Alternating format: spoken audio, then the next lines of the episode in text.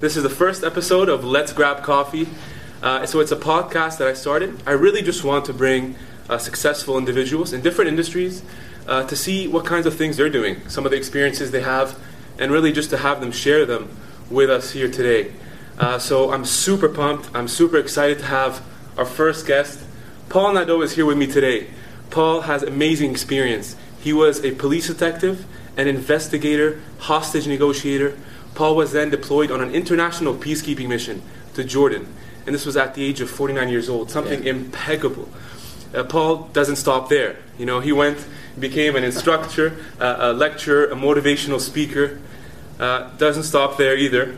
Paul then goes, speaks at TEDx, an accomplishment every single presenter, including myself, uh, wants to do one time in, uh, in their life. Uh, he delivers uh, an impeccable performance. And then finally, to wrap this gift up, uh, Paul publishes Hostage to Myself, a book you can find on Amazon, and I urge you, friends, I urge you to buy this book. It's an amazing book, a lot of great experiences, which we'll talk about today. Um, and to be honest, I have one more thing. Paul is also a professional actor. He's done some really cool shows, short films here in Toronto. Uh, I'm so, so humbled, Paul, really from the bottom of my heart. Thank you so much for being here. Let's grab some coffee and uh, let's just cheers to the Let's first episode. cheers, exactly. Well, George, I want to first start off by saying thank you so much for including me in your very first My pleasure. podcast, and I wish you every success. It is a great concept, and I'm excited to be here myself. Thank you very much. Oh, I'm, I'm so glad to get underway. And thank you to all those who are on Facebook Live. We're also filming YouTube, so it's all going to be there. Yeah. They're all excited to see you, Paul. Great. Um, I got a first question for you. Yeah. Tell me what it takes to be a hostage negotiator. Ha. Well, uh, okay. What does it take to be a hostage negotiator? It number one, it takes a desire and a will to do it. It also takes uh, somebody who really knows how to communicate with people.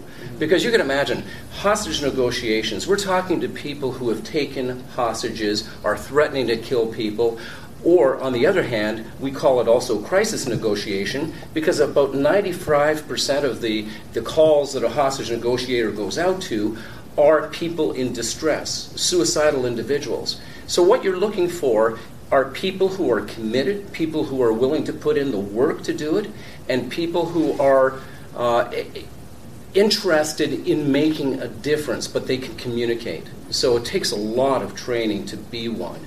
But I think the, the most important thing is the ability to communicate and communicate well with people. Wow. Okay, so I got a question for you. Yeah. Now, I come from a finance background, you know, graduating university and stuff. And I, I mean, for us, when we want to apply to a job, it's a traditional route, right? Like, you get your resume, you either apply online or hit up a connection that you have. Is, is it a similar process for a hostage negotiator, or does it depend on the experience being as a, police detective? It uh, depends on the experience that you have. And uh, I worked uh, for a regional uh, department, Durham region, and uh, we only had a couple of hostage negotiators, maybe about four or five. When a position became available, I had worked for several years as an interviewer, interviewer and interrogator, and I was quite good at it. And when this position came up, I just applied for it and said, "Hey, I'd love to do it." Now, the people that I was working with, they uh, they knew my ability, they knew my capability, but the decision was not theirs. It really rested with uh, the uh, RCMP. They had to make a final decision as to whether or not you were qualified uh, to to do the work. So I had to go through a process with the RCMP before they selected me. Wow. Yeah. And so, I mean, I always talk about attaching purpose to action, right? You always start with your why, and then you get to the what. Now, you know, as a child, I was I was overweight. I was the chubby guy, the funny guy. Uh, but you know, I've had so many different routes in life, Yeah. and I never really knew exactly what I wanted to be. Uh, did you just wake up one day and say, you know what, I'm going to be a hostage negotiator?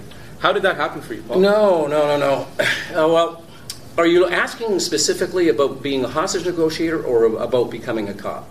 Really, both. Just in, in that in that type of industry. I mean, how did you? Okay. How did you get Um, into it? yeah, he- here's how it happened for me. Uh, I grew up in a very abusive home. My father was a very mean uh, and physically uh, terrible individual. He, he, he- hear that. Yeah, well, you know what? It, it, it's the past. I'll get to that in a minute. But really, it comes down to the fact that I grew up in a home uh, in which we were all afraid to, to do anything. And we were beaten. My mom was beaten. My, you know, my siblings were beaten. We lived in that kind of environment. And I remember when I was about seven years old, um, after having taken everything that I had taken, after, after, after having watched my, my family go through everything, I decided at seven years old that when I grew up, I was going to become a policeman so I could arrest people like my dad. That was a little bit of a promise that I made to myself uh, to, to become this, this police officer. And as the years went by, that, that dream never died. I just wanted to, uh, to do that. Now, my father killed himself when I was 17. He uh, shot himself. And uh, so, arresting him, uh, I never got an opportunity to, to do. But um, you know, when I got through that, uh, I still joined the police at 21, and after being there, I just applied myself as much as I could to get whatever jobs I thought would be great and fun. I want to have fun when I'm working. Now, you say hostage negotiations. What, is, is that fun? no, it's not. It's not. It is very stressful, but it is very worthwhile because if you do it well, you're saving lives. That's the reward. That's the reward. George. Yeah, yeah. When you're saving lives and you leave that night or that morning, whatever, you know, a hostage negotiation can go anywhere from two, three, four hours to 24 hours. Wow. You know, God knows, you know, how many hours it could, and some of them stretch off into days. I've never had one of those, but I've had long ones. And uh, every one of them were successful, and I was blessed that nobody died on my watch. Paul, I want to stick on, on this subject. There's yeah. something important I want, I want to get out here. How do you stay calm? Actually, I skipped I skipped a couple questions, but but you touched on mm. on, a, on, a, great topic here, and I really want to hammer it home for those watching. How do you remain calm in, in, in, these types of conflicts, in these types of very stressful situations? What do you like? Do you uh, I don't know meditate internally? what's what's your process of just remaining calm, being there, staying rational? Don't let your emotions get to you. How do you solve the problems? Make quick judgments. How does that all happen? Well, let's. Um, let's look at, at what it takes to be a hostage negotiator. Yes. Other than the will, um, it takes a lot of training. And the training includes uh, professional actors that come in and uh, they're going to play the roles of the suicidal people or the hostage takers. We have no idea what the scenario is going to be, but we practice all the time. So it's, it's very much like uh, firemen who go out and they practice for fire calls all the time, so that when it does happen, You've done it so often that you feel a level of comfort. Right. And so it, the practicing and the role playing, s- uh, sitting in, in a small room, you know, talking on a phone with a hostage taker, uh, and, and getting a scenario given to you that you've practiced, you know, maybe three weeks ago, very much helps, you know, in the overall process. Because, and how do I remain calm? I have to be focused. I have to um, I have to remind myself that this is my job, and I'm going to do, do my job well. And I'm not doing it alone. I have uh, a number of people who are working with me. Uh, as a hostage negotiator, if I'm a, a, primary hostage negotiator, you would be my secondary negotiator. Now I'm in charge of, uh, of, of talking with the suspect, with the individual, and should the communication break down for whatever reason, that'll be handed off to you. You, you might have to start off and, and say, hey, you know, I, I realize it didn't work out with Paul, and my name is George, and I'm a negotiator as well. I want to work with you. So we work as a team. Then we also have people in the background conducting uh, investigations on who these individuals are. I want to know what they had for breakfast. I want to know who they love. I want to know what's meaningful to them because if I can bring that in, if my intelligence officers who are working there will slip us pieces of paper and, and we'll take a look at that and say, okay, he's got two daughters and he really loves his two daughters. So if I can if I can bring that into the conversation and remind him of what really is important to him, uh, then that will be uh, part of the success of talking him out. So I will prepare myself mentally. I'll remember that it is a job, and I will approach it with with the utmost um, caution and respect. Yes. And I will do my best to make sure that I get the person talking. That's interesting. Yeah. Paul, I think uh, you know a lot of people watching this, including myself, uh, we have so so many things we're always afraid of. Um, you know, when, when I first launched my first YouTube uh, video, it was terribly edited. I mean, I didn't even know how to use Adobe software. It was just all over the place. And I guarantee you a lot of people got a good chuckle out of it. But, you know, what it did teach me and a lot of people who, who took it in good faith that you just have to just jump in sometimes, including this podcast. You know, You. I mentioned to you that I had no prior experience. I don't have an official website. I don't even have a huge budget for this. I mean, I'm shooting from my camera, uh, Facebook Live from my cell Yeah, phone. yeah. We're here, we're doing it though. Yeah. We're doing it. I'm so grateful that you took on this opportunity. But how do you overcome this fear? You've done presentations in, on TEDx, international peacekeeping, uh, where you had to leave your family, you had to just pursue this opportunity. You know, hostage negotiation. How do you how do you just say, you know what, fear does not exist. The only limits that exist are the ones I create for myself. I can do this. You've answered that, you know, and, and, and wonderfully, George. Uh, you know, fear is a four letter word that we should all look at as being the nastiest word out there. The word fear, F E A R, is a dream killer. And, and we have to look at fear as being uh, maybe an obstacle, but also an obstacle that we can get around, that we can face. Face your monsters, face your fears, because if you don't, you will sit back and you will accomplish nothing. Amen. Today, you would not be doing Yes. this broadcast. We would not be here Yes. talking to you wonderful people here. We wouldn't be doing that because you would be sitting there thinking, well, you know, it'd be kind of nice. It's like uh, we, we talked a little bit earlier. I, I remember when I, I became single again, you know, like, uh, you know, the, the fear of asking a pretty girl out or, or, or somebody that you like out is like, oh, maybe she'll say no. uh, but, but if you never do it, you might have missed your opportunity to find your soulmate. And it's the same with anything else. You have to convince yourself. You know what? I'm not afraid. You know, and inside you're shaking in your boots, right? You're going, oh my God, you know, like I, I really am afraid. But by God, you know, just step forward and do it. When you step forward and do it, it gets easier and easier every time that you do it because the fear gets replaced by confidence. Hmm. But it does not get replaced by confidence unless you face it and move beyond it. And when I was um, going to, to Jordan, I, I kind of figured, excuse me, I kind of figured that this may, this may be it. You know, like I, I had no idea I could get killed by terrorists. I. I, I had all these, these imaginations of what might happen when I'm in the field and these fears of what might happen, but my purpose was greater than me. Yes. The- reason I went to, to Jordan was to help in the fight against terrorism. And I realized that I had to face that fear because my goal was greater than myself. And when you look at your fears and say, okay, despite my fear, this is what I want in the end. Mm-hmm. And if you move beyond that and say, I'm going to take that fear, stomp it out. It's a dream killer. It's going to prevent me from doing something. Why? Because I want to do it. I'm worthy of doing it. I'm, I'm, I'm capable of doing it. And sometimes it's mantras, George. Sometimes we just have to wake up in the morning and, and, and uh, you know, tell ourselves that we're wonderful, we're beautiful, we're capable. And remind ourselves, and not only just say the words, but the words have to follow uh, with action. And you have to, you just have to do it.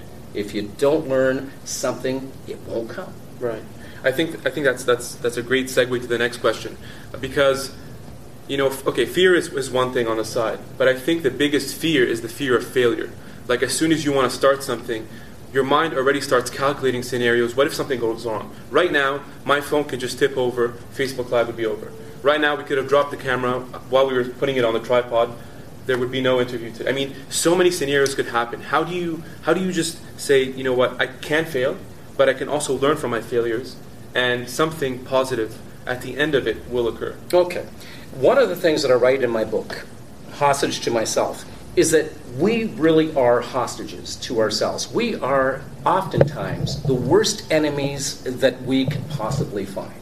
It's those little nagging voices in our heads that tell us that we can't do something, that we're incapable of doing something, that keeps us hostage to, to these beliefs, these self-sabotaging beliefs. So how do you how do you get a, beyond that? You, you recognize that you are caging yourself, that you are you are digging a hole. Uh, you know, and it could be it could be a sad, sad, dark hole that you're in. You find yourself in, and God knows we have all been in sad, dark places. Oh, yeah. But the idea is that when you're digging that, that, that pit of sadness, put the darn shovel down and start looking, you know, for you know the exit. Right. Some of the people who are the most successful in, in life and who have lived before us are people who constantly failed. Abraham Lincoln, how many times did he fail before he became the president of the United States? Yeah. Oprah Winfrey was told, you know, she was too large to have her own uh, television show. Did that discourage her? I'm sure it did, but it didn't discourage her to the point where she uh, where she moved beyond that and did something. Uh, Michael Jordan was told he couldn't play basketball. Thomas Well, Edison. Thomas Edison, exactly. right. Let's take a look. You know, Wayne Gretzky uh, once said that we all we will miss 100% of the shots that we don't take. And how true is that? If we don't try something, if we're afraid of failing, then we're afraid of moving forward. And if you want to be a success, Yes. you must move forward despite the failures that you've had in your past because it teaches you something. Mm-hmm. Be open minded. It's like Bruce Lee would say, be open minded. You know, like it's just, yes, you know. Focus on the Zen. Exact. Focus on the Zen. Focus on what's inside your heart. Yeah. And remember that you are not a hostage to anything unless you choose to be. You're not a hostage to fear. You're not a hostage to what happened to you in the past. Guess what? What happened to you in the past is in the past. Leave it there. You know? Don't blame. Don't blame your past for your current situation right now. Yeah. You know, because blame is a killer too. You know, we can lean on blame. I remember as a detective. I used to sit in, uh, in, in the courtroom, and I'd have a case before the, before the court, and the accused was before the court, and so many defense lawyers would come and say, well, Your Honor, my, my, my, my client, he, uh, boy, he had a bad childhood. He, uh, he once fell off his bike, Your Honor. He, he fell off his bike, and that left him with some permanent scars. And they would use that as an excuse, a- a- and they would blame their past circumstances for the crimes they committed. Well, that's foolishness. That's crazy. You know? So when we look at the people who have gone past the naysayers, Yeah. we've gone, you know, these people who are now successful multimillionaires and some of them billionaires, is that they did something that a lot of people out there don't do. Mm-hmm. They left their fear behind, or they carried it with them and got used to it and then got beyond it, whatever it was. They tried something and they were motivated to succeed. I want to touch up on something here, okay? Because uh, so first of all, we all know the blame game. I've played it many, many times. Yeah. You know, I wake up at 5 a.m. and a lot of people know this, but sometimes I don't. Sometimes I come back home and all I want to do is eat a, a you know a jar of Nutella. Like, I want to pig out. I don't want to see anybody. I want to sit in my room. I want to complain, blame someone, blame my environment, my current financial situation. Uh, but one thing, Paul, that you know, I, I try to, you know, say whether it's in my videos or whether it's in my blogs, my, my articles, I try to sell the notion of resourcefulness, right? That you don't have to have everything to start. You don't have to be great. You don't have to be super skilled. Just give it a shot, try it out, and see if it happens. Tony Robbins, a motivational speaker, one of the best, one of the most well-known. He just he says the key to happiness is progression. Make that positive progression. When you do something, you feel good about it. So, uh, in your case, what you know has it been trying out different different roles, whether it's acting, motivational speaking, uh, policing, p- policing work. Has it been? Has that been your, your happiness to, to, to fill you- to fill, you know, to fulfill your life? I guess. No, not entirely. Um, I remember many, many years ago, my oldest daughter, she was about uh, eight years old, and, and she caught me off guard with one of the questions I remember to this day. She came to me and she says, Dad, what's the meaning of life? I sat back for a few moments and, and I really contemplated an answer. This is my daughter, someone I love very much, and, and I wanted to provide the best answer I could, but on the spot, my answer was relationships. So one of the one of the most important things to me is is personal relationships, you know, and, and, being the best dad I can be, being the best friend I can be, being, being the best I possibly can.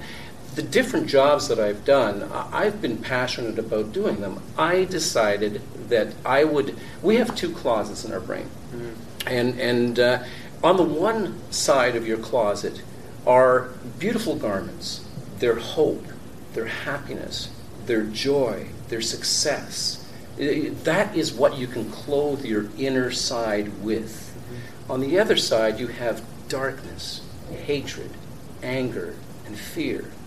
And just as we get ready in the morning to clothe ourselves for our exterior bodies, so we should go into those closets of our mind and choose our attitudes for the day. Wow. So really it, it is it is taking a few moments at the beginning of your day. You're right. Sometimes we come home and we're just too exhausted or we feel that we're too exhausted to do anything. Well, if that's the kind of life that a person chooses, and I, I use the word chooses to live, yes. All power to them um, at the end of their years, I'm afraid that they may be uh, on their deathbed, they may be visited by the ghosts of opportunity who surround their beds and say, you know, you really had a lot of opportunity out there and you decided to watch Netflix. You decided to. Yeah, ex- exactly. You know, and, and, and, it's that way. I don't want to be surrounded by the ghosts uh, uh, of, uh, of my my past uh, missed opportunities. I don't want it. I want to on my deathbed. I want to be lying there and, and and having all my goats and everybody surround me and go, "Wow, what a ride that was!" He did it. Yeah, yeah you did it. You did everything you possibly could. Right. So so you know when you're exhausted, when you're you're afraid, when you're down, you really have to look at yourself and say, "What do I want?" And examine yourself deeply on the inside. What is it that would make me happy? Yes. Would it make me happy to learn an instrument? Would it make me happy to be more physically fit? Would it make me happy? Where am I weak in and where am I strong in? Remember, look at your strengths as well, but also look at where you would like to improve. And then ask yourself, do you want it? Yes. But that's not all.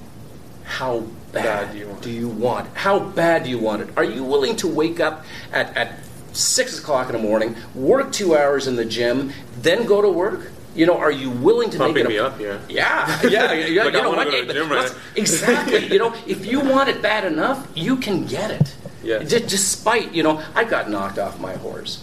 And, you know, like uh, I, I, went from, uh, when I say I got knocked off my horse, after, um, you know, after retiring from the police department, yeah. I had set off to, uh, to really uh, work on my acting. And then my wife at the time uh, informed me that she had been having an affair and wanted a divorce. So my income went from you know being quite uh, quite good and secure to being next to nothing. And I found myself in a situation where I really had to start over financially. And that kind of knocked the wind out of my sails. Mm. But I had to draw back from what I've experienced, what I've learned, and then start to, to move forward. And out of that, this book was written. Right. Because I had no intention of writing a book. Paul Nadeau, writing a book? I don't think so. Yeah. You know, like uh, it, it, had never, you know, occurred to me. But I would start to, to talk to people about uh, my experiences and what I had learned over the years. And one week in particular, the universe came knocking on my head, and actually knocked on my head three times. Said, "Hey, Paul, are you listening?" Because the first guy said, "Paul, you really need to write a book." Mm-hmm. Second person said, the second person said, "Oh, what? Paul, write this damn book." they write this damn book. so two years I, I, spent writing, you know, this book, which is really um, an autobiography, but also a self-help book. I didn't realize it was going to be a self-help book, but there was so much I felt I could offer people uh, from the experiences and from the stories that other people have told me. So, you know, from something bad, something good, good occurred and happened. Yeah. And let me just make something clear here, folks. Uh, what I think what we're trying to what we're trying to convey here is that hard work, the grind that I always talk about, you don't have to do it, right? Like if, if you're comfortable going back home and watching Netflix, kudos to you. Like we're, we're not yeah. trying to. There's no enforcement to, to how you should live your life, to what makes you happy. Our points only here are that if you want to do something, if you're passionate about starting that website, writing that book, you know, starting that blog, singing on YouTube just to showcase your talent. You have to do it. And and you know, there is no short game. Like you can't go home after you have a full-time job and say, "You know what? I worked 10 hours uh, t- already today. I'm too tired. I'm just to go to bed."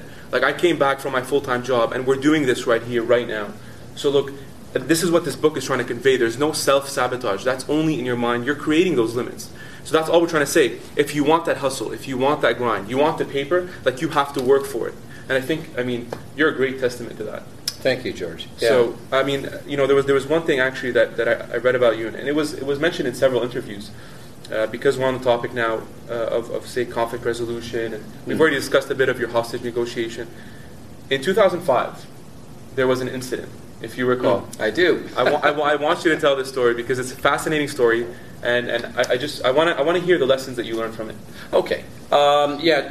The uh, the story you're referring to and the event that you're referring to occurred in uh, Paris, France, 2005. I had uh, I was on the peacekeeping mission for about six months, and I had traveled to Canada to spend a couple of weeks with my family, and I was on my way back to my mission, and we uh, were sitting on the tarmac uh, in a 747 in Paris, France, and uh, waiting to to take the final flight over to Jordan. Needless to say, I was exhausted, and I'm sure that most of the passengers were exhausted because our, our flight takeoff time was delayed by 40, 45 minutes. No word from the captain. The, the stewardesses had no idea what was going on. We're sitting there, and all I wanted to do was just lie back and have a little bit of sleep. And then all of a sudden, I glance over and I see the captain of the plane surrounded by heavily armed police officers come in to the passenger area and shout at one man. Now, you got to re- realize the captain of a ship or the captain of, of a pilot is the, is the extreme law. You know, they have all authority over what happens in, in, in their particular craft. So the police actually have to follow the captain's direction and order. When he came in, surrounded by all these police officers and the cars outside, you could see them parked all over the place um, it looked like an assault was about to happen. And it became very clear to me that what the captain was trying to do was negotiate with a passenger, a suspected terrorist wow. at that, about getting off his plane. This man had made a terrorist threat to blow up the plane. Now everybody in the in, in their seats were like like one of these, right? You know, like and, and, and I'm sure that there were some people texting, you know, their loved ones. Just sure. it, it, it's a sad situation when you feel that your life, you know, like and and we just went through that uh, that that terrible experience in Orlando. Yes. You know, like uh, my heart goes out to to all the.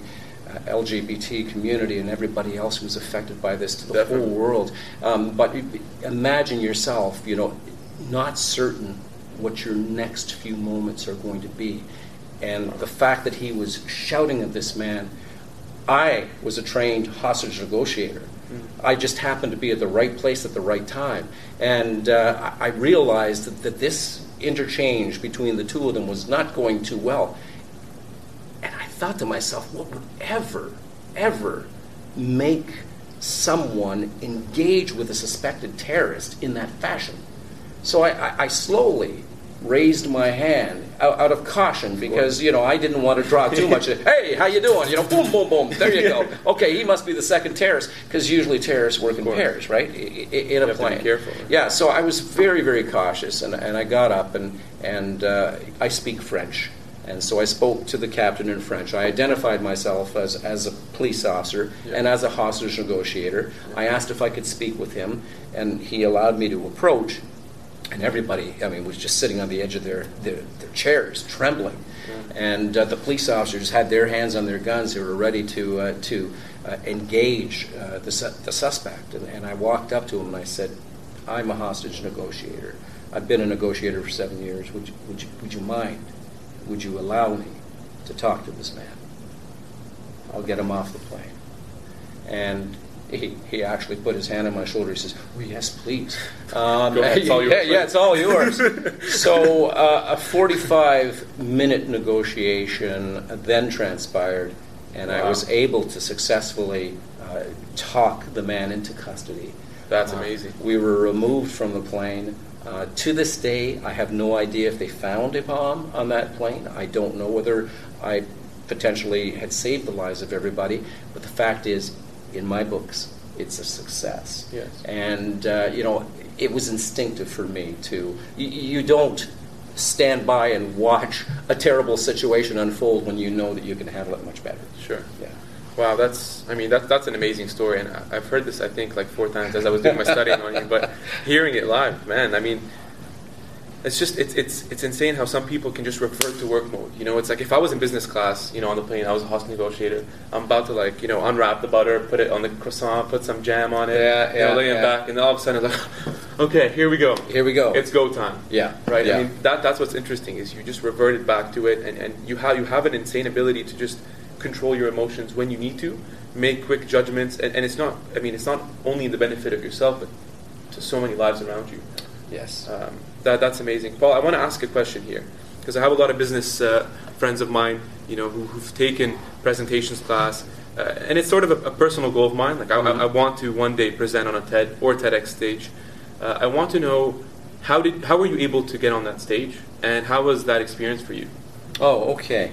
Um, again, you know, like just like writing the book, I had never intended uh, to uh, to be on TED as much as I would have liked to. Um, but uh, here's the power of being on LinkedIn.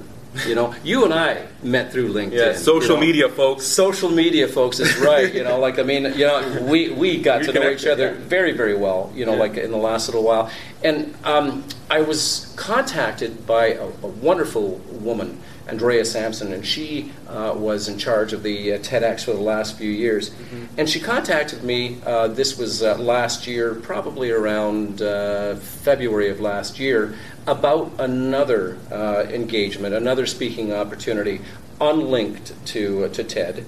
Um, and uh, she asked me if I would talk about uh, hostage negotiations and Wow. how people might uh, might learn how to negotiate a little bit better. And it was called Planning This. And of course, you know, I jumped at the opportunity. I love to talk, and maybe you guys have noticed that. Um, but uh, at it, too. yeah, yeah. Um, so yes, I did, and and uh, so uh, I joined her. Um, I presented, and then we started chatting afterwards. And, and she she asked me about some of my experiences in the Middle East. And when I told her about a story uh, in which a terrorist had saved my life in the Middle East, most terrorists don't save your life, but one did save my life. I was about to die, and he saved my life. And when I told her about that experience, she said, that's a remarkable story.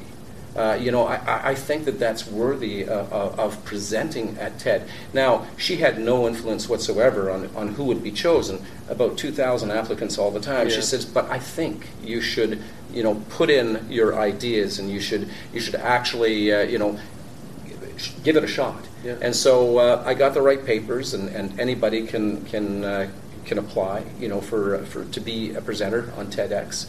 And uh, so I put in what my thoughts were, what my message was, and what the message we're spreading was, and uh, I just kind of threw it out there. Uh, I, I believe I did have a good message. I do have a good message, and by the grace of God, the grace of the universe, uh, I was selected uh, as one of the 12 speakers. And it was just an amazing, amazing experience. It, it, I met so many wonderful people. Uh, there are so many great minds yeah, in TEDx. They help you every step of the way.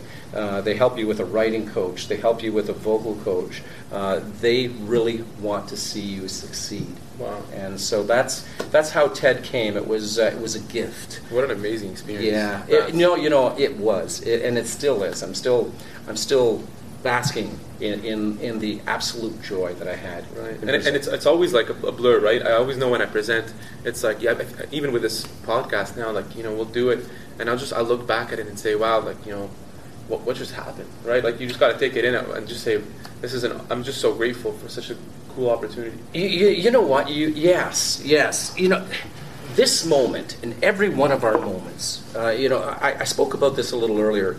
The past no longer exists. You know, like there's nothing we can do to change it. The future we can plan for, but it hasn't been written yet. What really matters to us is this moment right now. This is what you and I can control. We can control this moment. Yet w- within reason, we can control just about everything. So when I went for, for that TED talk, you, you asked, you know, how do I prepare for it?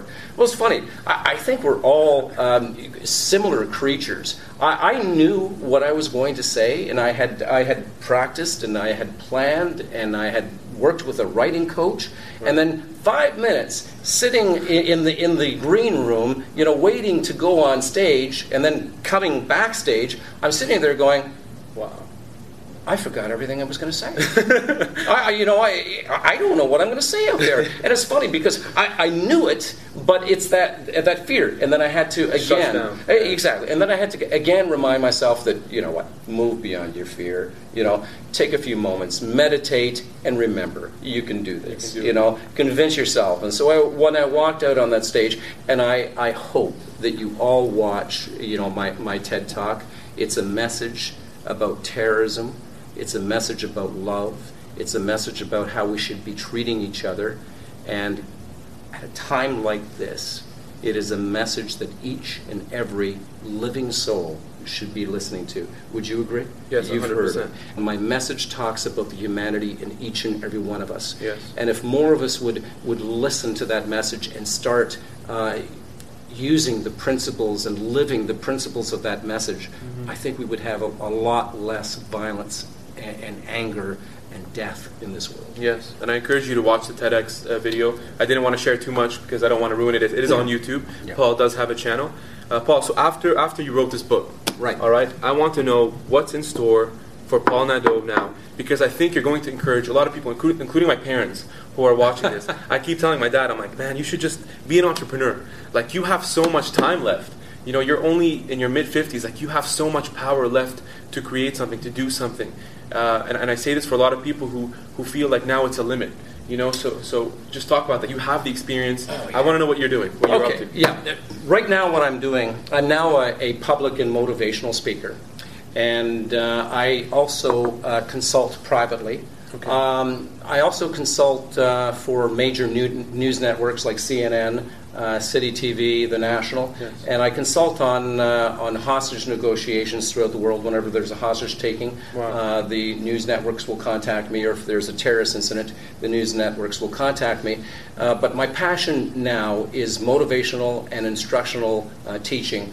I can teach people how to negotiate. I can teach people how to, and I, I'm not saying hostage negotiations. I'm talking about day-to-day no, negotiations. Who better to tell you how to how to get beyond conflict to success Yeah. than somebody who's done as much as I have uh, with this, and I understand the steps. Uh, so that's what I'm doing right now.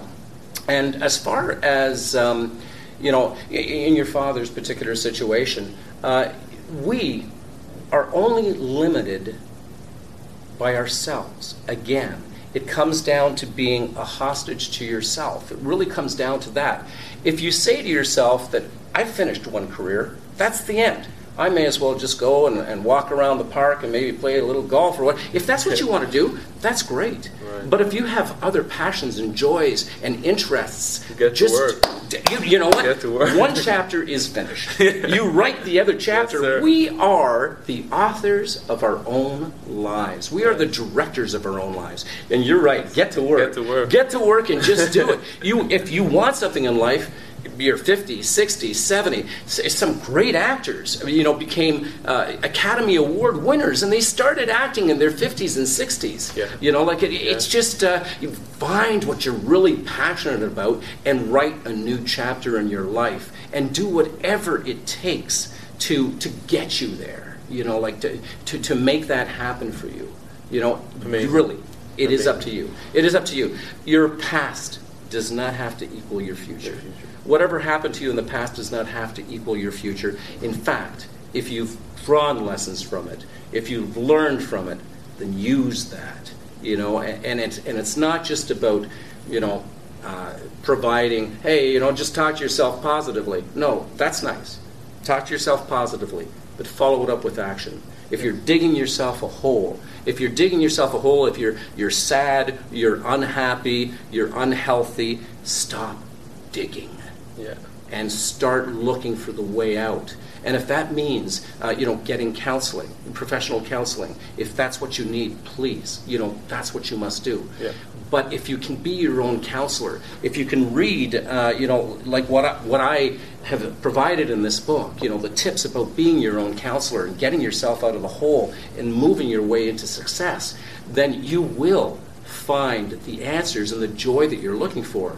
And so when you are on your deathbed, you're going to go, that was amazing. No regrets. No regrets. No regrets. No regrets. Paul, final thoughts. Yep. Uh, you know, most most of the audience right now are in their mid 20s. Uh, Uh-huh. so I'm, I'm 22, including myself. So Yeah. right now, I want to finish off on a very strong note. Yeah. What is one piece of advice for someone in their mid 20s right now, watching this on Facebook Live, YouTube? What do you leave us with? Okay. First of all, you're 22, you've already accomplished so much, and you're you. moving ahead. If anything, you know, what I can leave you with is never, ever, ever give up.